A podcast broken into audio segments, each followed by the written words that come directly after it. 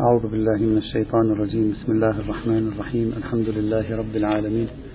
صلى الله على سيدنا ونبينا وحبيبنا محمد وعلى آله الطيبين الطاهرين.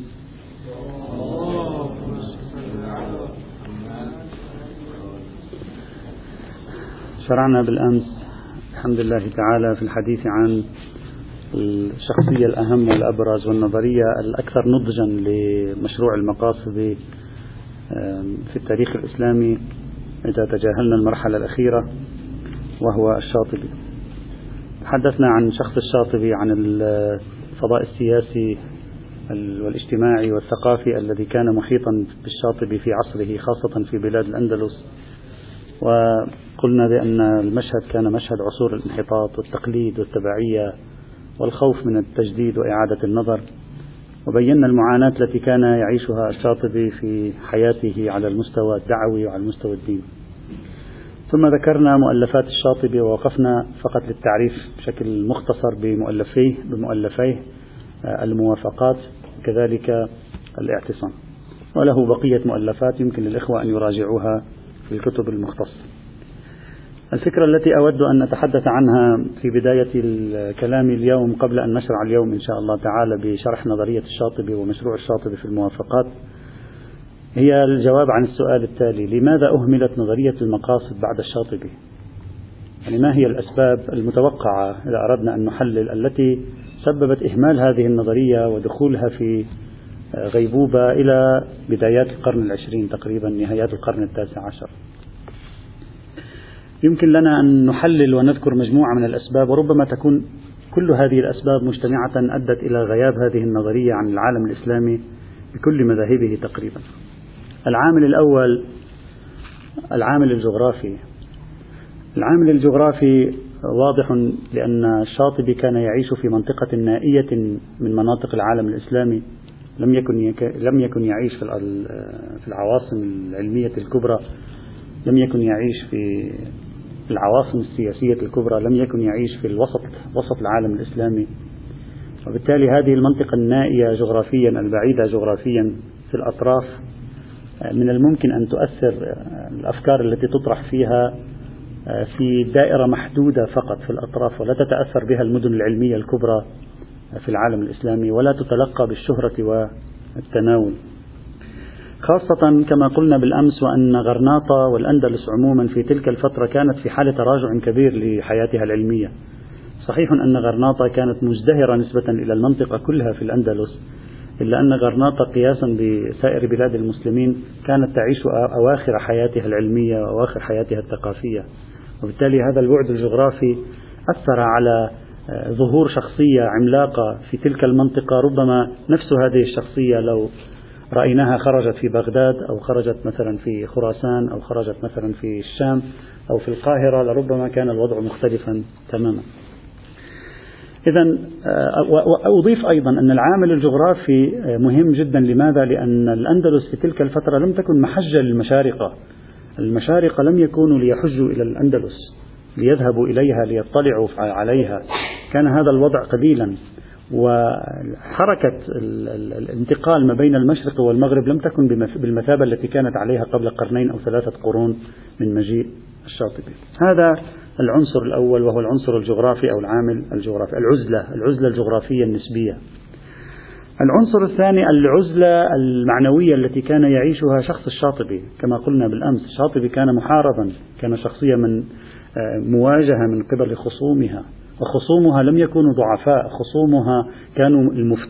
كانوا عبارة عن المفتين كانوا عبارة عن خطباء الجمعة والجماعة كان إمام المسجد الجامع في غرناطة. هؤلاء أشخاص لهم نفوذ. القضاة هؤلاء أشخاص لهم نفوذ. هؤلاء الذين واجهوا آه، الشاطبي. وبالتالي عندما يولد تولد نظرية من شخص يواجه هو بالكثير من التضييق من الطبيعي أن تتأخر انتشار هذه النظرية وربما تموت في مهدها.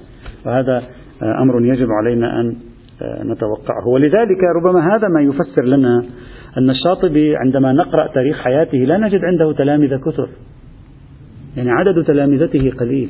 هذه نقطة مهمة. هذا يكشف لك عن أنه مثلا الطلاب لم يكونوا لم يكن محجة بالنسبة إليهم.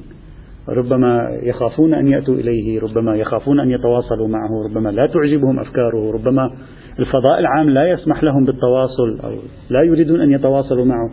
هذا يكشف عادة ندرة عدد التلامذة عندما تتكلم عن خمسة وعشر تلامذة فقط. فهذا معناه أن الشاطبي لم يكن صاحب باع طويل في أو صاحب امتداد طويل في تلامذته. هذه نقطة مهمة جدا. تترك أثرا في هذا المجال لأن غالبا التلامذة يلعبون دورا في نشر أفكار أستاذهم. التلامذة الأقوياء عددهم الكبير قوتهم نفوذهم اللاحق هو الذي يلعب دورا. نحن نعرف أن أبا حنيفة لم يكن رقما في حياته. أبو حنيفة تلامذته هم الذين حولوا أفكاره إلى إلى مذهب وإلا هو في حياته كان شخص صاحب رأي. لكن تحول أبو حنيفة بسبب الأنصاري والشيباني وتلامذتهما وبسبب تحول المذهب الحنفي إلى مرحلة يستلم فيها القضاء في الدولة العباسية صار المذهب الحنفي من أكبر المذاهب الفقهية عند المسلمين إلى يومك هذا. هذه كلها عناصر مؤثرة. قوة التلامذة قدرتهم على التأثير. هذا أيضا عنصر مؤثر ومهم للغاية. الأمر الثالث أيضا الذي يمكن أن نلاحظه الحالة السياسية والأمنية لبلاد الأندلس في عصر الشاطبي وما أعقب ذلك من آه، اضطرابات في الأندلس. وصولا إلى زوال حكم المسلمين في الأندلس بعد بضع عشرات من السنين من وفاة الشاطبي. هذا كله يؤثر. أنت هذا البلد الذي عاش فيه الشاطبي وترك فيه إرثه العلمي وإرثه الفكري هذا البلد أصلا خرج عن الدائرة الإسلامية بعد أقل من قرن تقريبا. يعني لم يعد جزءا من العالم الإسلامي وهذه قضية آه، مؤثرة ومهمة جدا تترك آه، حجما كبيرا في هذا آه، السياق. هذه يجب علينا أن نأخذها في عين الاعتبار الشاطبي أيضا هو لم يخرج من غرناطة. يعني هذه أيضا نقطة ضعف كانت موجودة. لماذا لم يخرج من غرناطة؟ اكتفى بغرناطة. لماذا لم يروج هو لمشروعه في خارج غرناطة؟ ليس من الضروري أن يذهب إلى المشرق لكن كان بإمكانه أن يذهب إلى الشمال الأفريقي كان بإمكانه أن يذهب إلى المغرب الإسلامي إلى المغرب إلى تونس إلى الجزائر. كانت هناك حواضر علمية في القيروان وغيرها. أيضا لم يتواصل هو معهم. لا توجد مؤشرات تاريخية على أن الشاطبي تواصل معه لذهب إليهم نشر أفكاره فيهم. كل هذه عناصر تضعف من حجم حضور النظرية وانتشارها آه، فيما بعد. وهذا مؤثر أساسي في هذا الإطار. وإلا لو كان قد ذهب إلى الشمال الأفريقي لربما كانت أفكاره قد بذرها في الشمال الأفريقي. فحتى لو انتهى حكم المسلمين من شبه الجزيرة الأيبيرية فيبقى الشمال الأفريقي مرتعا لأفكار الشاطبي وموئلا لأفكار الشاطبي وحاضنا لأفكاره. السبب الرابع الذي يمكن أن نضيفه ربما كما قلت مجموع هذه الأسباب. السبب الرابع الذي يمكن أن نضيفه هو أن الشاطبي وهذا سبب شخصي الشاطبي كما سوف نشرح إن شاء الله عندما نتكلم عن الموافقات اليوم نبدأ إن شاء الله. لم يدون كتابه مشروعه الأصولي لم يدونه على طرائق الأصوليين. يعني لم يؤلف الكتاب كما هي طريقة التدوين الأصولي السائدة. الآن سترون أصلا عندما تحمل كتاب المحصول في علم الأصول أو مختصر ابن الحاجب أو تحمل كتاب مثلا آه، لمع للشيرازي أو غيره من كبار علماء أصول الفقه السني أو سيف الدين الآمدي. وتنظر في كتاب الموافقات تجد تصنيف آخر. ترتيب آخر خارطة أخرى تنظيم آخر. وبالتالي من الطبيعي عندما أنت تعيد صياغة قواعد العلوم الشرعية بخارطة جديدة من الطبيعي ليس بسهولة تنفذ هذه الفكرة إلى أوساط طلاب العلوم الدينية. وهذا شيء واضح. يعني نحن نجده قبل قبل مدة تكلمت عن المعاناة التي عاشها السيد الهاشمي رحمة الله تعالى عليه في موضوع محدود وهو عبارة عن فقه الجزاء والجنائي. فما بالك الآن تتكلم أنت عن خارطة الاجتهاد الإسلامي التي سوف يكلمنا عنها الشاطبي بتنظيم مختلف بتبويب مختلف بتقسيم مختلف؟ طبيعي أن لا يتقبلوها إن لم يكن عنده جيل من التلامذة قوي يمكنه هو أن يقوم بنشرها ستموت. هذا هذا عنصر مهم جدا ينبغي أخذه بعين الاعتبار. غير كثيرا من مواضع البحوث. حذف كثيرا من البحوث الأصولية. إما لأنها لا فائدة منها أو اتكالا على أنها بحثت وحسم أمرها في أصول الفقه الإسلامي. هذا يؤثر.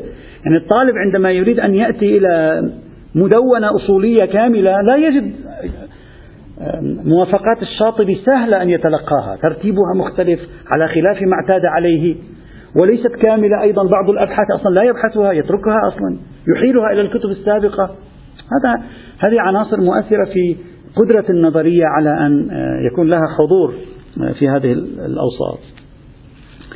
الشاطبي لكي يؤكد هذه الفكرة الشاطبي في المقدمة الرابعة من القسم الأول من كتاب الموافقات يعقد فصلا صغيرا يتحدث فيه عن علم أصول الفقه. هذا متى؟ هذا قبل 700 سنة إخواني الأعزاء. ستندهشون الآن عندما تسمعون هذا. قبل 700 سنة الشاطبي يعقد المقدمة الرابعة من القسم الأول من الموافقات. يتحدث فيه عن أصول الفقه. طبعا هو ناظر أصول الفقه السني. ماذا يقول؟ يقول أصول الفقه ملئ بالبحوث التي لا تنفع الباحث في الفقه وبالتالي زوائد ينبغي حذفها. هو من أوائل المنادين في التاريخ الإسلامي لحذف زوائد الأصول. قال كثير من البحوث أصلا مفيدة في حد نفسها لكن لا ينتفع بها الفقيه في الفقه. ويمثل يقول مباحث الوضع. حقيقة الوضع ومن هو الواضع؟ يقول هذه ماذا؟ نحن الآن هذه نقولها. يقول لا فائدة منها.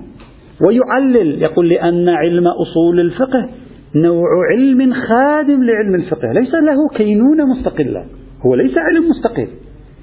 قيمته بمقدار خدمته للعلوم الشرعية بمقدار خدمته للاجتهاد الشرعي في الفقه. إذا موضوع ولو كان في نفسه ذا قيمة ولا يخدم الفقيه بما هو فقيه ما فائدتي منه لا أحتاجه احذفوا أصلا هذا البحث. لذلك هو ممن دعا إلى حذف الكثير من المباحث الأصولية ولم يأتي على ذكرها في الموافقات إطلاقا. لذلك تجد system تنظيم الأبحاث عنده واختيار وانتقاء الأبحاث عنده مختلف تماما عن ما هو السائد إلى يومه في أصول الفقه السني. بل ما هو السائد ربما إلى اليوم في بعض الجوانب أيضا. وهذه نقطة مهمة. تجعل فاصل كبير بينه يعني بين مدونته الأصولية والمدونة الأصولية الرسمية عند أصول السنة. وبالتالي يجعل طلاب العلوم لا يتقبلون بسرعة. ربما هذا يضع حاجزا أحيانا. بين مشروعه وبين انتشار مشروعه في الحواضر العلمية. هذا عنصر مهم جدا في هذه المسألة. بل أكثر من ذلك يقول يقول حتى لو كانت المسألة الأصولية في نفس هذه المقدمة حتى لو كانت المسألة الأصولية ذات صلة بالمسألة الفقهية ولكن الخلاف في هذه المسألة الأصولية وتعدد الآراء فيها لا يغير شيئا في النتيجة الفقهية فلا حاجة لأن نبحثه. ويعطي مثال. هذا المثال ما نسميه نحن في بحوث أصول الفقه بحسب تسمية سيد شهيد الصدر البحوث التحليلية. يقول الوجوب التخييري يقول صحيح الوجوب التخييري بحث يرتبط بالفقه لأن الوجوب التخييري موجود في الفقه. يقول لكن اختلفنا في الوجوب التخييري ما حقيقته؟ هل هو وجوب متعلقه واضح أو مبهم؟ هل هو وجوب واحد أو وجوبات متعددة؟ هذه المسألة التي ندرسها موجودة في الأصول الفقه السني أيضا. يقول اختلفنا. وفي رأي واثنين وثلاثة وأربعة وخمسة وستة. لكن كل الآراء في النهاية في الفقه واحد. لم نرى لها أثرا في الفقه. يعني تنوع الآراء في الوجوب التخييري في الأصول. ليس له أبسط انعكاس. طبعا من وجهة نظري لا, لا تقف عند المثال الفكرة. ليس له أبسط انعكاس على المسألة الفقهية. يعني عندما نبحث في الكفارات لا نجد لا المعتزلي ولا الأشعري ولا الأصولي رقم واحد ولا رقم اثنين ولا رقم ثلاثة المختلفين في حقيقة وجوب التخيير يخرجون بفتوى مختلفة نفس الفتوى. فإذا ما الفائدة؟ إذا قال حتى هذا النوع من المسائل الأصولية ينبغي حذفها وبالتالي عليك أن تعرف من خلال رؤية الشاطبي في المقدمة الرابعة من القسم الأول حول تشذيب علم الأصول وحذفه تستطيع أن تتنبأ أن المجتمعات العلمية في عصر الشاطبي من الصعب أن تتقبل رأيه. لأن المدونة الأصولية التي قدمها تحذف كثيرا من المباحث الأصولية التي طرحوها. والمباحث الأصولية التي طرحوها التي لا فائدة من وراء التوسع فيها يقول راجعوا فيها الكتب الأخرى. لا حاجة أن أبحثها لأن هذا عنصر بالإمكان أن يؤثر في هذا. واللطيف يقول سبحان الله كأنما يعني المشاهد تتشابه والتاريخ يعيد نفسه. يقول وقد تقول لي إن هذه المسألة مثلا تترك أثرا في موضوع عصمة الدماء أو كذا. قال إذا كان كذلك. كل علم الكلام يترك أثرا. الآن إذا بحثنا مثلا في أن الله موجود أو غير موجود فتترك أثرا في الفقه. لماذا؟ لأن الذي يقول الله غير موجود سيكون كافر. هو يقول يقول فهذا يقول على هذه الحال كل علم الكلام هل يجب أن ندخله في أصول الفقه؟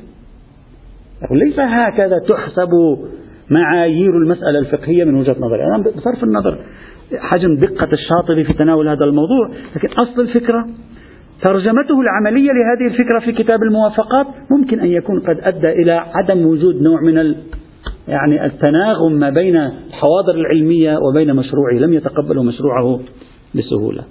العامل الخامس.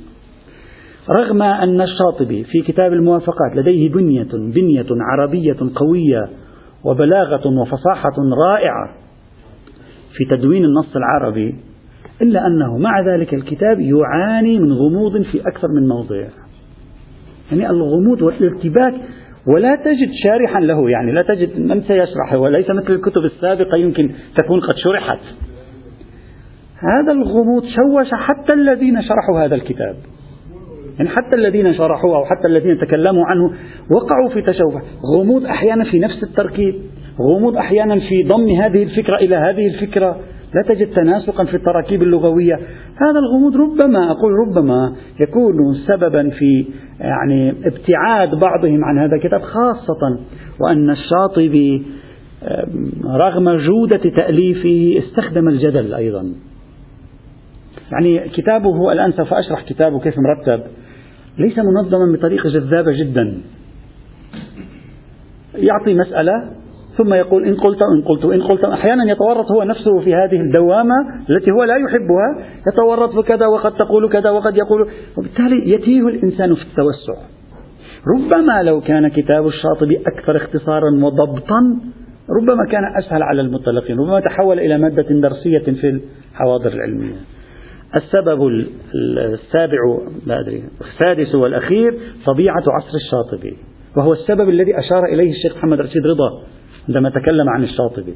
الشيخ محمد رشيد رضا كما قلت من قبل في مجلة المنار قال نظرية الشاطبي إبداع كبير لكنه ظهر في زمن رديء. يعني واحد عملاق لو هذه الفكرة جاءت في القرن الرابع الهجري لتلقتها الحواضر العلمية بالنقد والتمحيص. ولربما تطور الاجتهاد على أساسها. لكن طبيعة عصره عصر انحطاط عصر تقليد عصر تبعية عصر عصبية كما كما تحدثنا بالأمس وشرحنا بالأمس. هو يتكلم الشاطبي نفسه أيضا. فلا يتقبلون الأفكار الجديدة. إذا طبيعة العصر في عدم تقبله للأفكار الجديدة مع كون الفكرة جديدة جدا هذا ربما يكون أدى أيضا إلى عدم تقبل الفكرة وعدم رواجها وبالتالي دفنت نظرية الشاطبي عبر الأيام. إذا بعض الأسباب ربما تكون عوامل جغرافية. بعضها عوامل ثقافية راجعة لعصره. بعضها أسباب راجعة له نفسه أيضا. ربما كلها هذه اجتمعت ولم تجعل نظرية الشاطبي تحظى بحضور في العالم الإسلامي إلى أن جاء أمثال الشيخ محمد عبده وأمثال هؤلاء وطرحوا الحديث عن المقاصد فأعيد إحياء نظرية المقاصد من جديد. هذا ما يمكن أن نطرحه كاحتمالات ولو متعاضدة لتفسير لماذا ماتت هذه النظرية ولم تحظى بحضور على الإطلاق. نظرية المقاصد في كتاب الموافقات. نريد الآن أن نسير مع كتاب الموافقات لشرح لب لباب نظرية المقاصد عند الشاطبي. ماذا تعني هذه النظرية التي تحولت إلى شعار؟ أنا سأسير آه، بحسب ترتيب الكتاب. الأبحاث التي لا علاقة لها بجوهر الفكرة سأحذفها لا علاقة لي بها. الأبحاث التي لها علاقة بجوهر الفكرة سآخذ جوهر هذه الأبحاث وأشرحه وأربطه بالأبحاث السابقة واللاحقة حتى تصبح الصورة متضحة. الأبحاث التي لها أهمية خفيفة سأمر عليه سريعا وأربطه بالمواضيع. يعني سنحاول أن نأخذ نحن نصنع خارطة لنظرية المقاس أو لمشروع الشاطبي في كتاب الموافقات آخذين بعين الاعتبار العناصر الأساسية في هذا الكتاب. الزوائد والحواشي وال... هذا لا نبحث ولا علاقة لنا بها. في البداية فقط أتوقف قليلا عند المقدمة ثم نشرع بلب النظرية. عند الشاطبي مقدمة صغيرة في بداية الكتاب بعدين يبدأ يقسم الكتاب إلى خمسة أقسام كما سوف نرى. في البداية شاطبي يقول أن هذه الأفكار كانت في ذهني وبدأت بمرور الزمن أحشد لها الشواهد. يعني قصة الكتاب إذا صح التعبير. كانت في ذهني وبمرور الزمان يوما بعد يوم بدأت أحشد لها الشواهد أحشد لها المؤيدات والمعززات. وستعرف لماذا الشاطبي قال هذه الجملة لماذا قال في الفكرة في ذهني وحشدت لها الشواهد؟ لأنه يفكر بطريقة استقرائية كما سوف نرى بعد قليل. قل بدأت أحشد لها الشواهد العواضد المؤيدات. فبدأت تنمو عندي يوما بعد يوم وتزيد يوما بعد يوم. إلى أن وصلت إلى مرحلة تشييد الفكرة على افتح قوس الاستقراءات الكلية. وليس على بحسب تعبيره الأفراد الجزئية. وهذه فكرة مهمة جدا بعدين هو سيشرحها. يقول سويت استقراء شامل. الشاطبي يهتم بالاستقراءات الشاملة. سويت استقراء شامل رصدت الشريعة كلها مثل خارطة أمامي وبدأت أجمع أجمع وكونت الأفكار الأساسية في هذا. ولم أبني نظريتي على حالات جزئية. الحالات الجزئية ما نشتغل عليها ما تبنى عليها نظريات كلية. الحالات الجزئية جزئية. وإنما استقراء شامل أعطى عشرات مئات لا أدري كم من الشواهد تعاضدت بدأت تتكون النظرية. مثل مغناطيس تضعه في مكان في حبيبات صغيرة من الحديد تبدأ هذه الحبيبات تلتقي تلتقي إلى أن يتحول المغناطيس وهذا إلى كتلة هائلة من الحديد كتلة هائلة من المعدن. هذه قال طريقة هكذا يعني سير الكتاب إذا صح التعبير بهذه الطريقة أنا آه، شرعت به. معتمدا على الاستقراء الكلي الذي سيشرحه فيما بعد. وليس بناء القواعد على الاستقراء في أي نوع منه فقط على نوع خاص سيقول عنه هو هو الاستقراء الكلي. قال خلصت الاستقراء حصلت نتائج ثم بدأت أتي. الآن صار في نتيجة أفرض النتيجة هي ألف يساوي باء. وبدأت آتي بشواهد من النصوص تؤيد النتيجة. يعني ما معنى؟ يعني رواية ولو ضعيفة تقول ألف يساوي باء. هذا مهم خليه في بالك هذه الصورة. يعني هذا سيفهمها كيف يفكر هو؟ قال أنا استقرأت من الاستقراءات الجزئية طلعت قواعد هي القواعد في ذهنه هذه كما سيشرحها هي هي القاعدة التحتية للشريعة. طلعت القاعدة التحتية ثم رأيت هذه القواعد التي تشكل البنية التحتية للشريعة توجد رواية تؤيد هذه القاعدة توجد آية تؤيد هذه القاعدة حتى آية. الآن سنرى لماذا. وبدأت أحشد المؤيدات للقواعد التي كنت قد استخرجتها بالاستقراءات الكلية حسب زعمه. هكذا كانت طريقته. وهذه المؤيدات النقلية لها وجه عقلي. الآن شوف الخارطة كيف. استقراءات شاملة. جمعت كمية كبيرة من الموارد الجزئية. بدأت أكون قواعد تشكل الأعمدة الأساسية للبنية التحتية للبناء الشرعي.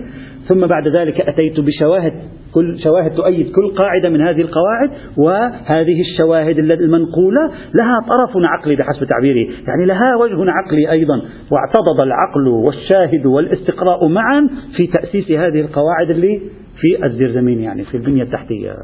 هكذا مسيرته في تدوين الكتاب حسب ما يقول حسب ما يشرح. وفي البداية طبعا هو يشرح لك أن الكتاب سأقسمه على خمسة أقسام. هذه خارطة الكتاب. الخارطة بإمكانك في مجال كبير لمناقشة الشاطبي لأن نحن لسنا في صدد مناقشته. خارطة الكتاب خمس أقسام. القسم الأول مجموعة المقدمات التمهيدية العلمية. هكذا هو يسميها. مجموعة مقدمات تمهيدية علمية يجمعها وهي ثلاثة عشر مقدمة علمية. هذا القسم الأول. القسم الثاني الحكم الشرعي. يشبه طريقة السيد الشهيد الصدر. الحكم الشرعي هو موضوع للفصل الثاني أو يسميه القسم. القسم الثاني من ما, هي ما هو الحكم الشرعي؟ حقيقته خصائصه أقسامه. يتكلم عن الأحكام التكليفية الأحكام الوضعية الكذا الكذا. كل هذه يتكلم عنها. يفردها لوحدها في البحث. القسم الثالث مقاصد الشريعة التي بنيت الأحكام التي تكلمنا عنها في القسم الثاني عليها. مقاصد الشريعة التي بنيت الأحكام عليها. القسم الرابع حصر الأدلة. حصر الأدلة يعني بعد أن انتهى قال ما هي أدلة الشرع؟ مثلا القرآن يبحث في حجية القرآن. السنة يبحث في حجية السنة. المصادر اللي نحن نسميها في أصول الفقه عندنا بالحجج. حجج يعني حصر الأدلة. ما هو من الأدلة وما ليس من الأدلة؟ يبدأ طبقا لرؤيته الاستقرائية لرؤيته المقاصدية التي وصل إليها. يبدأ الآن يحصر الأدلة ما هي بحسب رأيه القسم الخامس والأخير الاجتهاد والتقليد والتعارض. هذا عنوان القسم أبحث في قواعد التعارض والاجتهاد والتقليد وعمل المفتين وإلى آخره. هذا هو تقسيم الكتاب. تقسيم الكتاب إذا مقدمات تمهيدية ثلاثة عشر. ثم الحكم الشرعي خصائصه تعريفه مفهومه آه، أقسامه. ثم بعد ذلك مقاصد الشريعة التي بنيت عليها الأحكام. ثم بعد ذلك حصر الأدلة الاجتهادية. ثم بعد ذلك التعارض والاجتهاد والتقليد ومتفرعات من هذا القبيل يضم هذا الفصل الخامس والأخير القسم الخامس والأخير. وينهي بل لا فكرة الأصول العملية نحن طبعا في الأدلة هذه نحن نقسم إلى أصول عملية. ما موجود هذا التقسيم في وعي عصر الشاطبي لا عند الشيعة ولا عند السنة على ما يبدو. طبعا الشاطبي يهيئك في مقدمة الكتاب هو يقول لك الكتاب أنا هذا النص نقلته سابقا لا أريد أن أنقله مرة أخرى. يقول لك الكتاب سيبدو غريبا عليك لا تستوحش لا كذا لا تخف خذ نفس عميق تهيأ معي لا تحكم علي. يعني يدرك من تجربته التي تكلمنا عنها بالأمس يدرك أن هناك من سوف يبدأ بالهجوم على الكتاب. يقول هيا أصبر علي قليلا فقط حتى نشوف نحن نربح وأنت تربح فقط اصبر علينا قليلا. يعني هو يعرف يتوقع ردة الفعل على الكتاب. هذا يعزز أن الكتاب يتوقع هو أنه لن يلقى قبولا بسهولة على الأقل بسهولة على الأقل. هذه المقدمة. إذا في المقدمة يحدد شبه يحدد كيف سار بالكتاب أقسام الكتاب ويهيئك نفسيا للدخول في الكتاب. الآن القسم الأول. المقدمات التمهيدية العلمية. ثلاثة عشر مقدمة سأختار منها أو سأصوغها بطريقة سأصوغها بطريقة بحيث تتحول إلى يعني سلسلة شبه متراصة مترابطة مع بعضها البعض. يفتتح الآن الآن من الآن الآن بدأ المشروع من الآن بدأ مشروع الشاطبي وتحليل مشروع الشاطبي. يفتتح الشاطبي القسم الأول بالمقدمة الأولى ليقول أصول الفقه وأصول الشريعة يجب أن تكون قطعية. الأول أول خطوة. قل أصول الشريعة ويقصد هنا هنا من أصول الشريعة البنية التحتية للشريعة. يعني يجب أن تكون الشريعة في التلقي الذي سأتلقاه فيها جزء متيقن والجزء المتيقن هو عبارة عن الأعمدة.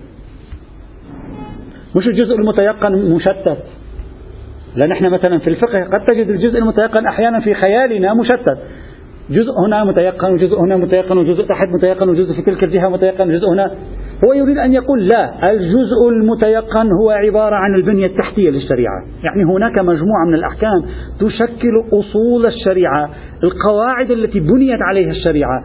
هذا الجزء من الأحكام يجب أن يكون متيقنا. لا يمكن أن يكون ظنيا برأيه لا يمكن أن يكون ظنيا برأيه لماذا لا يمكن أن يكون ظنيا؟ قال لأن أصول الفقه أصول أصول الفقه وأصول الشريعة واحد هنا. أصول الفقه وأصول الشريعة تأتي من الاستقراء المفيد لليقين. يقول لأن هذه القواعد تأتي من الاستقراء المفيد لليقين ومن العقل المعزز لهذا الاستقراء أيضا. هكذا يقول. ولو أن أصول الشريعة مبنية على غير اليقين لكانت الشريعة برمتها غير متيقنة ولكان يمكن أن تبنى الشريعة على محض الشك يعني الرجل لاحظ معي جيدا الرجل في مخيلته يريد أن يبني عمارة. ممكن الطابق الأعلى الحائط فيه مهزوز قد يسقط. ممكن في الطابق السابع الشرفة فيه غير قوية ممكن تسقط. لكن لا يمكن أن يقوم البناء إذا كانت الأعمدة التي في الأسفل غير قوية. يعني هو في مخيلته هكذا. يجب أن أفترض أن الأعمدة التحتية يجب أن تكون يقينية. وإلا كل البناء سوف يتعرض من وجهة نظره للظن. وإذا تعرض للظن صار قابلا للتعرض للشك. وإذا تعرض للشك فهو ليس بمقبول ولا يمكن أن نقبله. هذه فرضياته هذه قناعاته.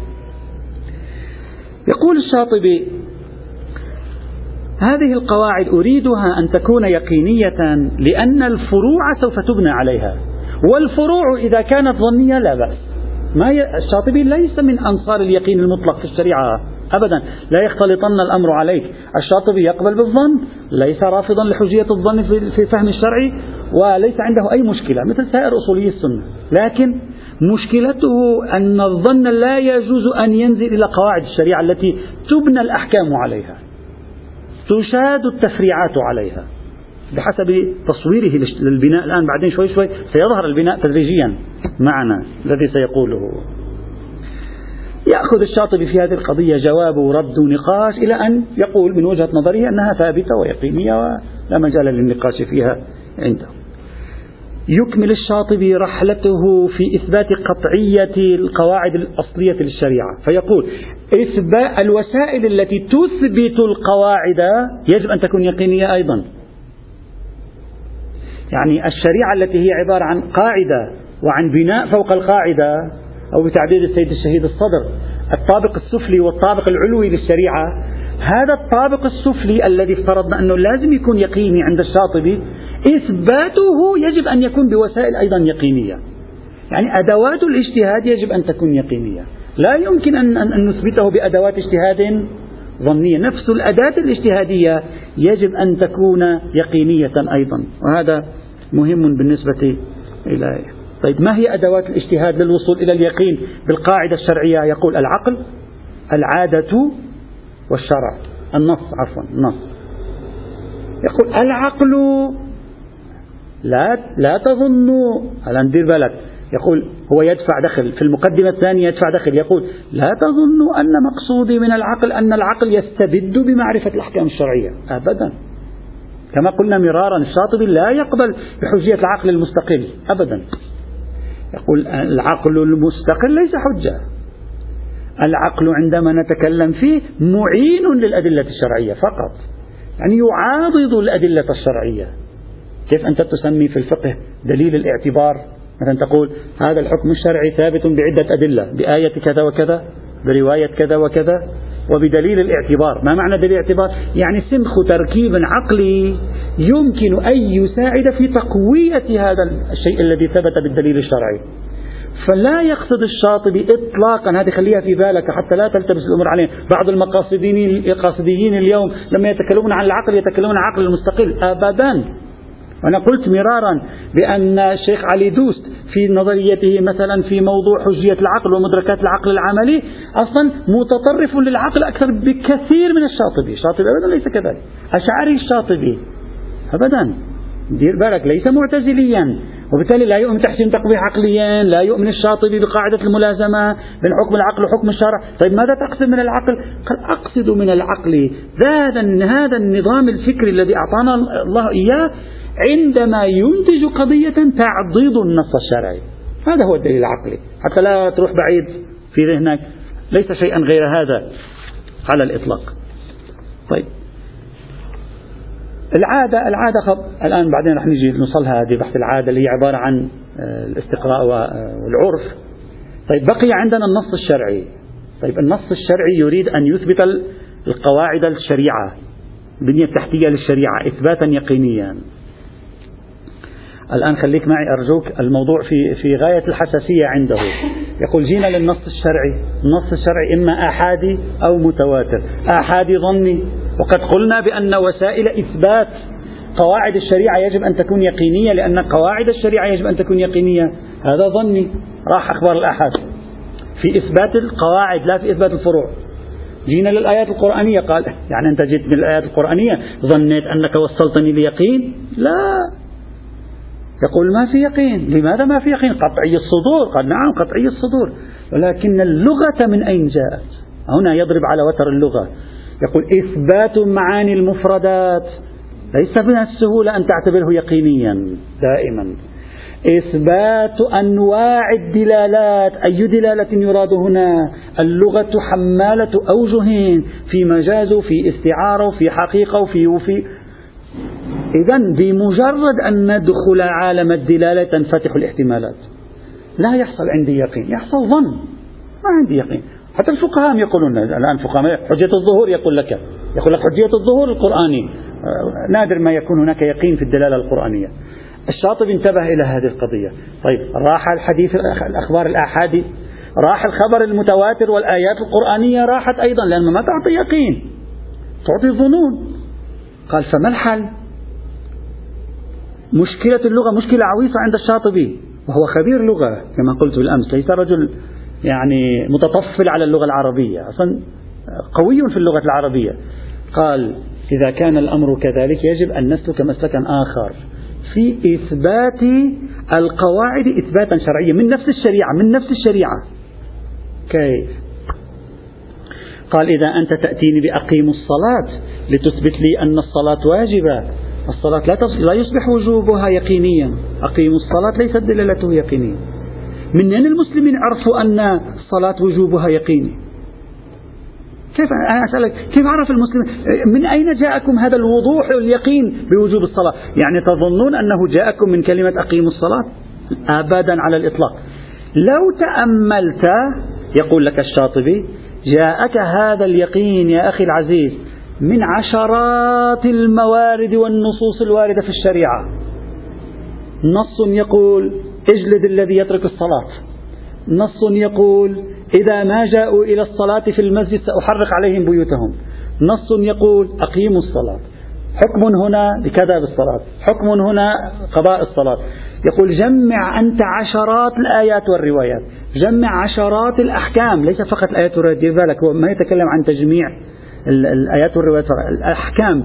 جمع أيضا عشرات الأحكام المرتبطة بالصلاة. فاحصل على يقين أن الصلاة واجبة. هذا اليقين جاءك من هنا. ليس من كلمة أقيم الصلاة. أنت متخيل أن اليقين جاءك من كلمة أقيم الصلاة. ولعله لذلك الفقهاء عندما يبحثون في الرسالة في البحث الاستدلال الفقهي شفت واحد يبحث عن دليل وجوب الصلاة؟ أنا أروح شوف دورة السيد الخوئي دليل وجوب الصلاة ما هو؟ ثلاث أربع تصدر. وهو ثابت بالكتاب والسنة والإجماع والضرورة خلاص. لماذا يقول هكذا الفقيه؟ لأن الدليل في الحقيقة شيء أبعد من مجرد نص أو نصين. هو في حقيقة أمره الفقيه بمعايشته للنصوص والأحكام. تركب عنده هذا الاستقراء الواسع؟ سنة بعد سنة فحصل على هذا المفهوم. يعني يفسر لنا الشاطبي من أين تتولد هذه اليقينيات الواضحة عند المسلمين. في حقيقتها تتولد من الاستقراء وهذا الشيء بعينه الذي قاله السيد الشهيد الصدر عندما حلل نظرية لماذا بعد أن انهارت حجية الإجماع لجأوا إلى حجية السيرة المتشرعية والعقلائية في تقرير مباحث الأصول ليس في تقرير البحوث. يحللها ويرجعها أيضا إلى, إلى, الاحتمال إلى نظرية الاحتمال يعني إلى الاستقراء ماذا يريد الشاطبي أن يقول؟ يريد أن يقول اليقينيات بقواعد الشريعة لا تأتي من نص من نصين من ثلاثة نصوص بل تأتي من مراكمة مجموعة هائلة من النصوص تلتقي في موضوع معين أو من مجموعة هائلة من الأحكام تلتقي في نقطة معينة تتحول هذه النقطة إلى مادة صلبة تصبح يقينا هذه النقطة نضعها نبدأ نبني الشريعة على على على فتتجمع مجموعة هائلة من النقاط تشكل عنده البنية التحتية للشريعة. إذا أساس هذا هذا النص مهم. أساس بناء اليقين بالقواعد التحتية للشريعة اللي بعدين سيبني عليها فروع هو الاستقراء لذلك يقولون نظرية الاستقراء هي حجر الزاوية في مشروع المقاصد عند الشاطبي. لهذه النقطة. لأن الشاطبي لا يستطيع أن يرجع للعقل لا يستطيع أن يرجع لمفردات النصوص. مفردات النصوص ما تعطي إلا ظنون. إذا ما كانت الأسانيد ظنية فالدلالات في الغالب ظنية. وما يتبقى من يقين معدود. فيجب أن نذهب إلى طريق آخر. يجب الفقيه لما بده يحل المسألة يرصد جميع امتدادات هذه المسألة في كل أطراف الشريعة. مثلا مثلا مسألة العدة. العدة ما هي حقيقة العدة للمرأة؟ هل هي مربوطة بالحمل أو لا؟ يذهب الفقيه يقول الشريعة قالت لا, لا عدة على اليائس. خليها في بالك. الشريعة قالت لا عدة على الصغيرة هذا ما بيحملوا كلاهما لا يحملنا لا عدة على الصغيرة الشريعة قالت كذا. الشريعة فيبدأ يجمع يجمع يجمع بمجموع تركيب الأحكام. حتى لو كان كل واحد منا ظني. رح يتشكل المفهوم اليقيني برأيه. هذا طريقة الشاطبي في ذلك. هو يقول ذلك. يقول وفي الحقيقة ليس الأمر إلا شكل من أشكال التواتر المعنوي ويعطي مثال يقول كتواتر شجاعة علي عليه السلام وتواتر آه، كرم حاتم طيب يعني فكرته كلها قائمة على المراكمة الاحتمالية. كل بنية تفكير الشاطبي قائمة على شوي شوي عندما نشرح ونطبق سنرى كيف يقوم بهذه العملية. تماما على خلاف طريقتنا. وبالتالي جينا إلى بحث فقهي. مثلا نحن نبحث في الولاء والبراء. ماذا نفعل عند الشاطبي؟ يقول كل الآيات والروايات المتصلة بالموضوع. كل الأحكام الفقهية ذات الصلة بهذا الموضوع. نجمعها ندرسها واحدة واحدة نضمها إلى بعضها بعضا ثم نقول المقاربة الإجمالية للموضوع. أولا نسوي مقاربة تفصيلية اللي هي عبارة عن عملية الاستقراء والتقري والضم ثم يقول المق... ثم نقول المقاربة الإجمالية. ولذلك عنده عبارة لطيفة أنا نقلتها سطر واحد فقط يقول فإن للاجتماع من القوة ما ليس للافتراق ولأجله أفاد التواتر القطع يعني الشاطبي يريد أن يجعل الأحكام بمثابة روايات.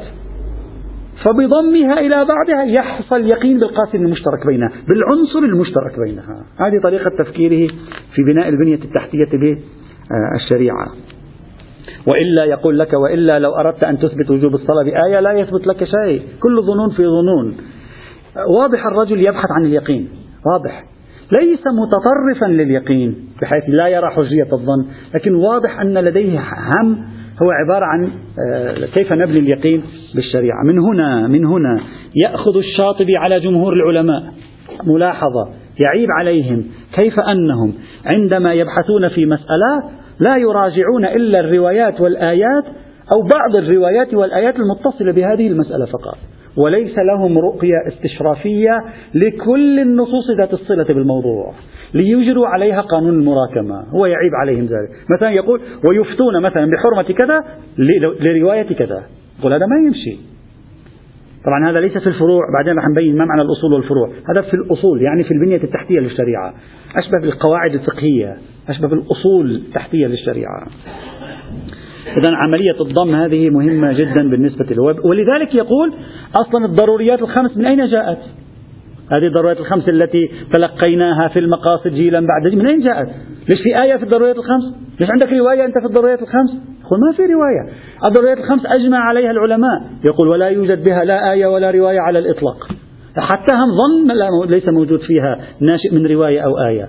يقول وليس منشأها إلا الاستقراء.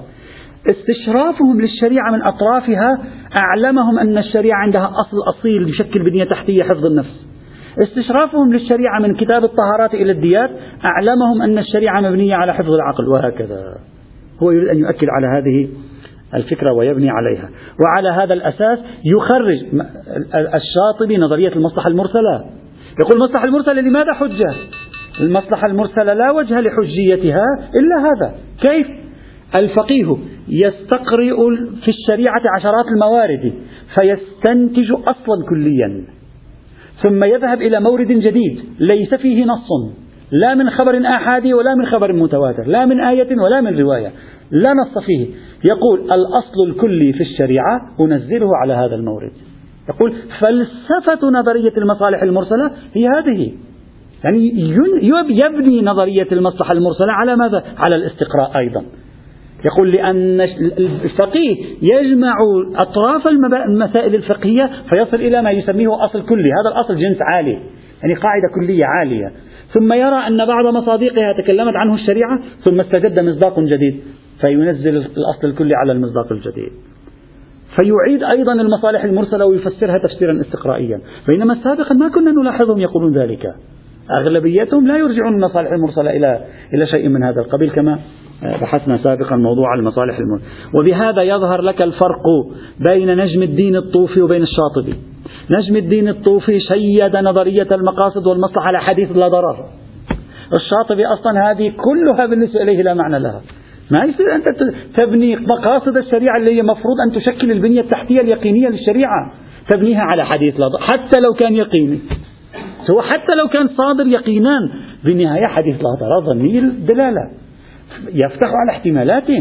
رأينا كيف أن أصول الفقه الإمامي طرح أربع نظريات في تفسير كلمة لا ضرر ولا ضرار في الإسلام. هذا غير التفاصيل الجزئية. وبالتالي الفرق بينهما رغم أن الطوفي حاول يعزز لا ضرر لكن يبقى الطوفي جوهر فكرته قاعدة لا ضرر المستفادة من حديث أما الشاطبي يرفض هذه الطريقة. ما في عندنا طريقة عام. ما يؤمن بذهنية العام الفوقانها؟ يؤمن بذهنية المراكمة التي تنتج يقينا. هلا أنت بعدين تقول له هل هذا اليقين هل هذه المراكمة حقا تنتج يقينا أو لا تنتج يقينا؟ كيف تنتج يقين هذا بحث آخر. إذا بهذه الطريقة نستوضح الآن أن الشاطبي في جزء من المقدمات الثلاثة. نحن نسير معها لكن أنا أدمجها. في جزء من المقدمات الثلاثة عشر التي وضعها في القسم الأول أراد أن يؤسس نظرية اليقين في القواعد التحتية للشريعة على أساس الاستقرار.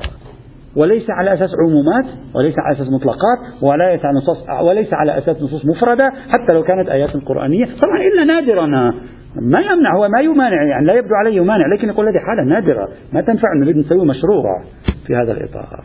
يأتي إن شاء الله تكملة هذه القضية الحمد لله رب العالمين.